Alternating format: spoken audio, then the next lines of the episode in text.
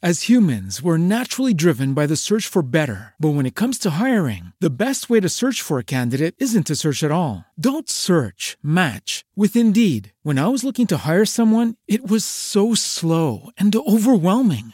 I wish I had used Indeed. If you need to hire, you need Indeed. Indeed is your matching and hiring platform with over 350 million global monthly visitors, according to Indeed data, and a matching engine that helps you find quality candidates fast. Ditch the busy work. Use Indeed for scheduling, screening, and messaging so you can connect with candidates faster. And Indeed doesn't just help you hire faster. 93% of employers agree Indeed delivers the highest quality matches compared to other job sites, according to a recent Indeed survey. And listeners of this show will get a $75 sponsored job credit to get your jobs more visibility at Indeed.com slash podcast. That's Indeed.com slash podcast. Terms and conditions apply.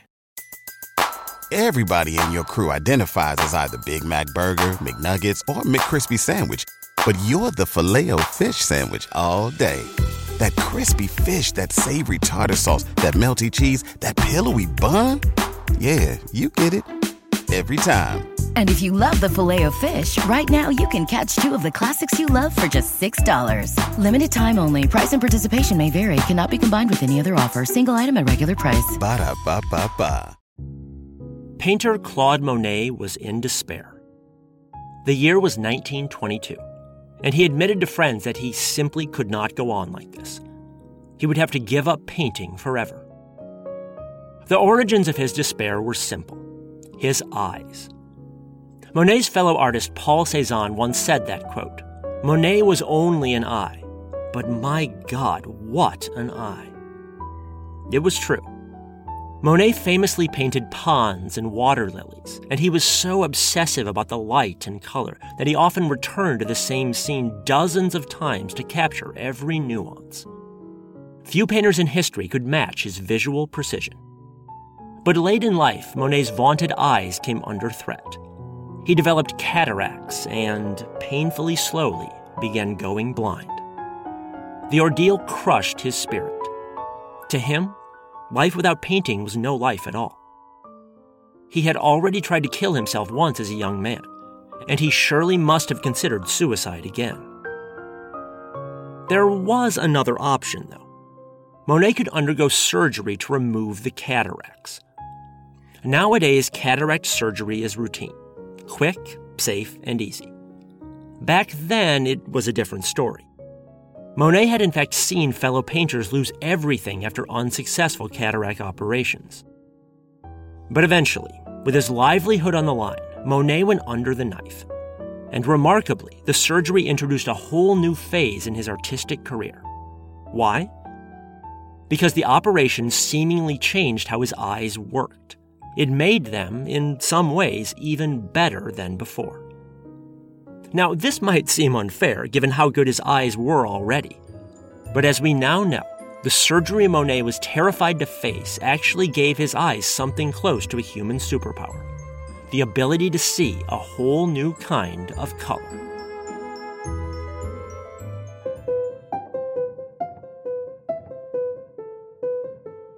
From the Science History Institute, this is Sam Kean and the Disappearing Spoon a topsy turvy sciency history podcast where footnotes become the real story.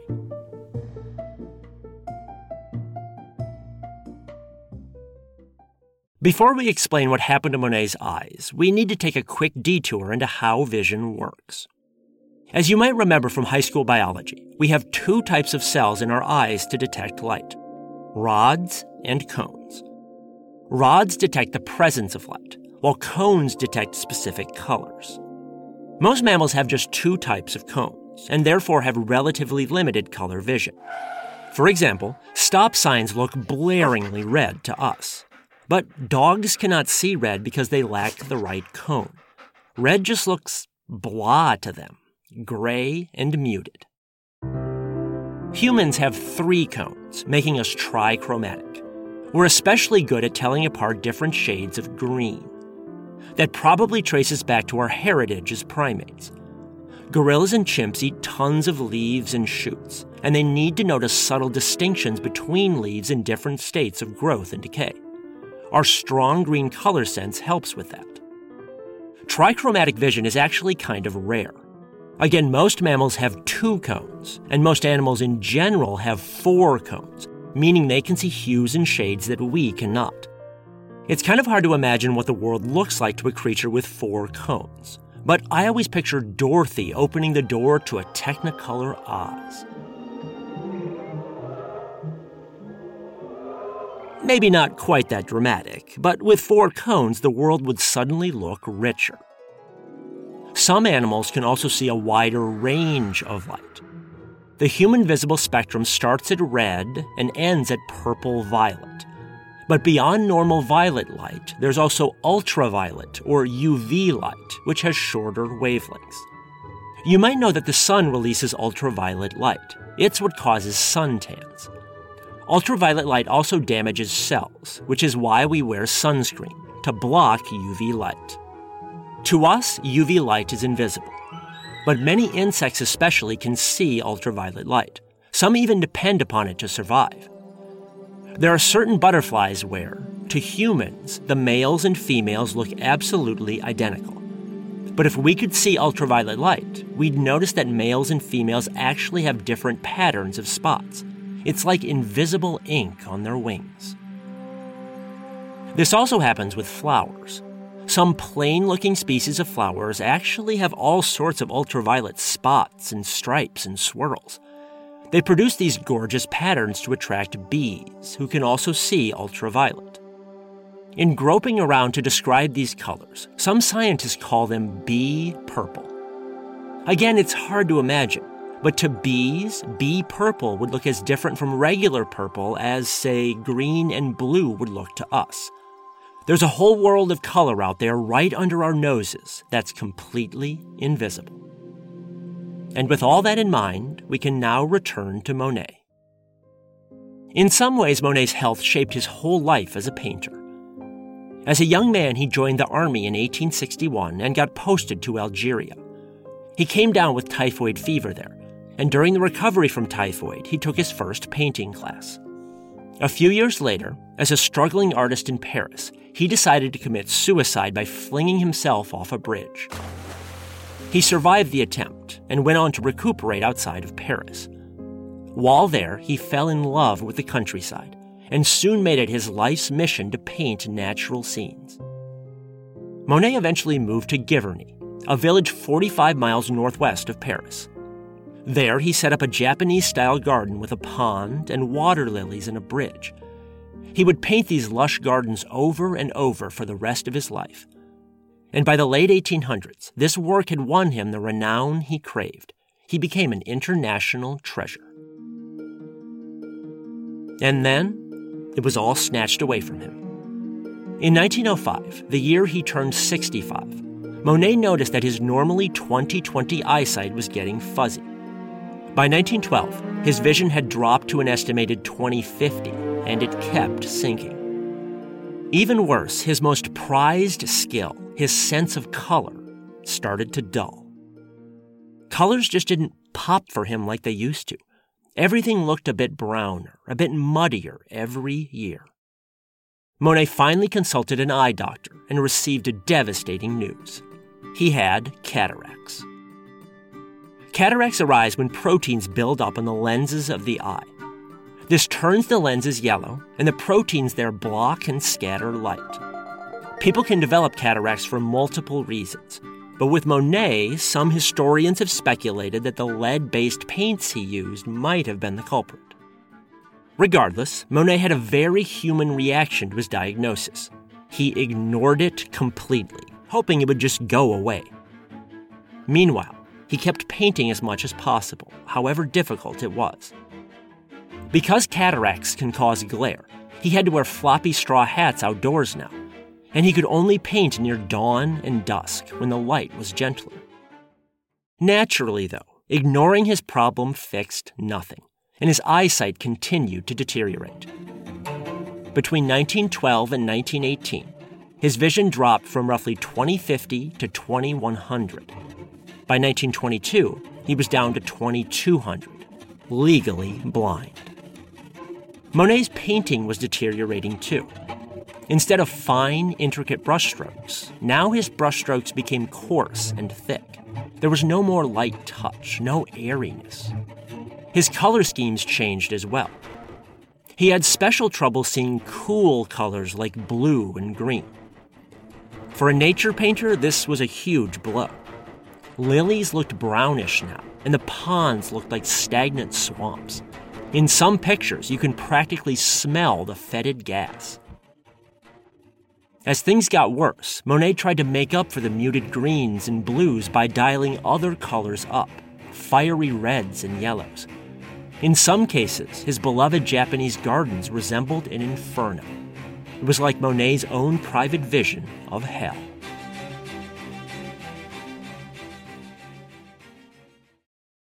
Have you ever wanted to appreciate books or movies or music from another culture? Do you have a big trip coming up and want to get beyond the tourist spots and immerse yourself in local culture? No matter what the reason, Rosetta Stone is the language program for you. Rosetta Stone has been the expert in language learning for 30 years. Millions have used it. Rosetta Stone knows what works for getting started, remembering what you've learned, and motivating you to stay on track. Plus, the built in True Accent feature gives you live feedback to improve your pronunciation. It's like having a personal trainer for your accent. So don't put off learning that language. Start today. For a limited time, Disappearing Spoon listeners get Rosetta Stone's lifetime membership for 50% off. That's 50% off unlimited access to 25 language courses for the rest of your life. Redeem 50% off at rosettastone.com slash today. When everyone is on the same page, getting things done at work is easy. No matter what you do or what industry you're in, how you communicate is key. Everything you type is equally important to collaboration, and Grammarly can help. Think of it as your AI writing partner, empowering you to communicate effectively and efficiently so you can make a bigger impact in the workplace. 96% of Grammarly users say it helps them craft more impactful writing. And as the gold standard of responsible AI, Grammarly is your secure AI writing partner that allows your team to make their point and move faster. By understanding your writing and context, Grammarly provides relevant, personalized suggestions. And with tone suggestions, you can navigate even the most difficult work conversations. You can also save time, from spending hours editing drafts to just seconds with one click. Sign up and download Grammarly for free at grammarly.com slash podcast. That's G-R-A-M-M-A-R-L-Y dot com slash podcast. Easier said, done. As he grew more desperate, Monet began visiting doctors as far away as London, begging for treatment. Each one told him the same thing he needed surgery. But Monet always refused. And in his defense, he wasn't just being stubborn. He'd seen cataract operations go wrong before. Take the case of Mary Cassatt. Cassatt was an American painter a few years younger than Monet. She worked in Paris and was famous for her tender pictures of women and children. She had cataracts as well and underwent surgery for them in 1917. Given the risks of cataract surgery, then, doctors often did one eye at a time. That way, in case something went wrong, you still had a backup eye. Here, the doctors started with Cassatt's right eye. They sliced it open and removed the cloudy yellow lens. But it did no good. Her eyesight actually got worse afterward. Still, Cassatt was determined to resume painting so doctors operated on the other eye in 1919. That surgery failed as well. Afterward, she was more or less blind. She never picked up a paintbrush again. The thought of Mary Cassatt left Monet with cold sweats. He would never let that happen to him. As long as he could paint even slightly, he refused the operation. But cataracts wait for no man. Things got so bad that, by 1922, he could barely tell certain colors apart. He had to label his paint tubes with big letters, and then put each color in the same spot on his palette every day and memorize its location. Otherwise, the pigments all looked the same to him. Eventually, Monet had no choice but to face the dreaded surgery. It took place in January 1923. Again, the doctors operated on one eye only. Most sources say the right. And during recovery, he had to lie absolutely still for days on end, with his head jammed between heavy sandbags to make sure he could not move. Then, for weeks afterward, he had to wear bandages around his eye, which itched like crazy. He began clawing at them like a dog. So, what were the results? Did Monet leap up from the sandbags in joy? the cataract scales having fallen from his eyes? Hardly. In fact, the aftermath of the surgery was every bit as bad as he feared. When the bandages came off, he had to wear special glasses that curved and distorted everything like a funhouse mirror. He called it a terrifying experience, and he began lashing out at everyone around him. He was convinced that, like Mary Cassatt, his career was over. Ultimately, however, Monet escaped Cassatt's fate. However slowly, his eye healed. And in 1924, he finally got a new pair of glasses specially crafted for people missing a lens. The glasses were expensive. A single pair cost as much as a four room luxury apartment. But as an international treasure, Monet could afford them. And lucky for him, they worked his terrifying funhouse world finally started to look normal. In fact, it started to look better than normal. A few minutes ago, I mentioned that human beings cannot see ultraviolet light, but there is actually more to the story. In truth, the cones in our eyes can perceive UV light if given the chance. It's faint, but our retinas can pick it up. So then, why can't we see the spots on butterflies or the patterns on flowers that bees do? because the lenses in our eyes normally filter ultraviolet light out. But remember, Monet suddenly did not have a lens in one eye. As a result, when he recovered, he could now see some ultraviolet light. He could actually perceive that mysterious bee purple. That whole sprightly world of hidden figures and patterns in nature was suddenly open to him. You can glimpse this in his paintings. To us mere mortals, water lily flowers look plain white. They did once to Monet, too. But after his surgery, Monet started rendering lilies with overtones of blue and purple because that's how he saw them now. He had superhuman vision. Monet is not alone here either. Eye surgeons still remove the lenses of cataract patients today and usually replace them with artificial lenses that block UV light. But prior to the 1980s, the lenses did not block out ultraviolet light. And not everyone gets the lenses anyway. As a result, such people can perceive those spotted butterflies and swirly flowers. More prosaically, when they visit pubs, they suddenly notice the ultraviolet blacklights that bartenders use to weed out counterfeit money. To most people, blacklights are basically invisible. To people without lenses, they're glaring. You can see examples of Monet's cataract paintings at patreon.com slash. They make for fascinating viewing. There's also a bonus episode there about some other aspects of the human eye, including the surprisingly fancy science of blinking. You'd be shocked at how sophisticated blinking is. That's patreon.com slash disappearing spoon. Again, some of Monet's paintings from this time look fiery and tormented. And frankly, we're lucky these pictures still exist today. You see, after his surgery, Monet pretty much renounced all the paintings from that portion of his career. He hated the coarse brushstrokes on the canvas, and especially hated the strange, garish colors. There are stories of him actually smuggling paint into galleries and correcting the pictures on the wall when no one was looking. Other pictures, he thought, were simply not salvageable. As he once said, I would be seized by a frantic rage upon seeing them. And if given the chance, he would destroy them, slashing them with a penknife. Monet did not mess around when it came to art. But the thing is, some scholars today see these cataract paintings as valuable in their own way. They're the product of his diseased eyes, no question.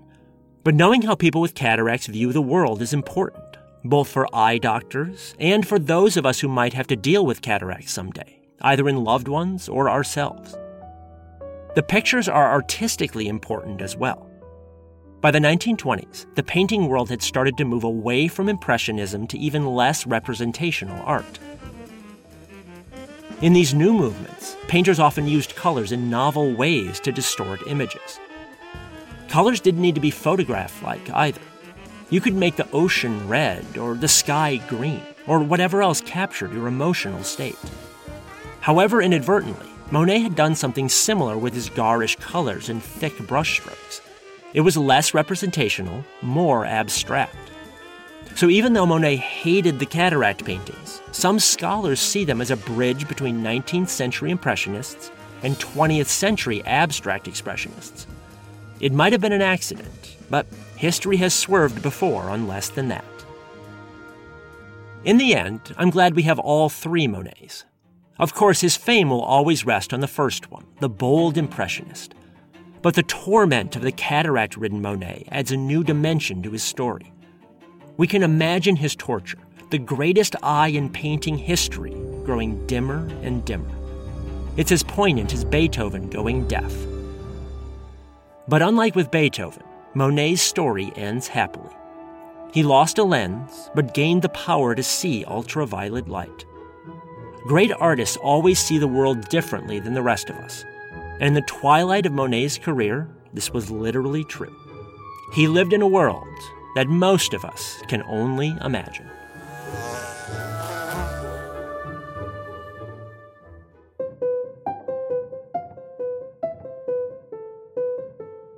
This is the Disappearing Spoon podcast, brought to you by the Science History Institute.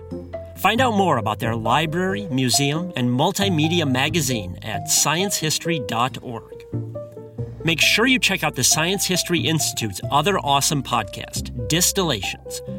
You can find their in depth narrative stories and interviews about everything from space junk to sex, drugs, and migraines, anywhere you get your podcast, and on their website distillations.org.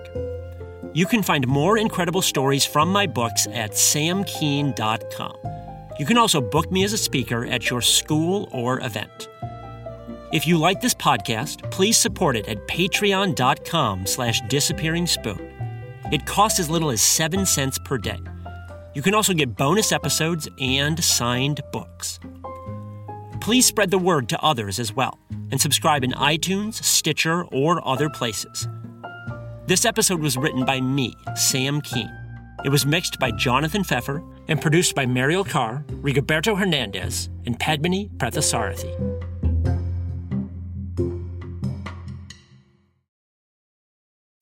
As humans, we're naturally driven by the search for better. But when it comes to hiring, the best way to search for a candidate isn't to search at all. Don't search, match with Indeed. When I was looking to hire someone, it was so slow and overwhelming.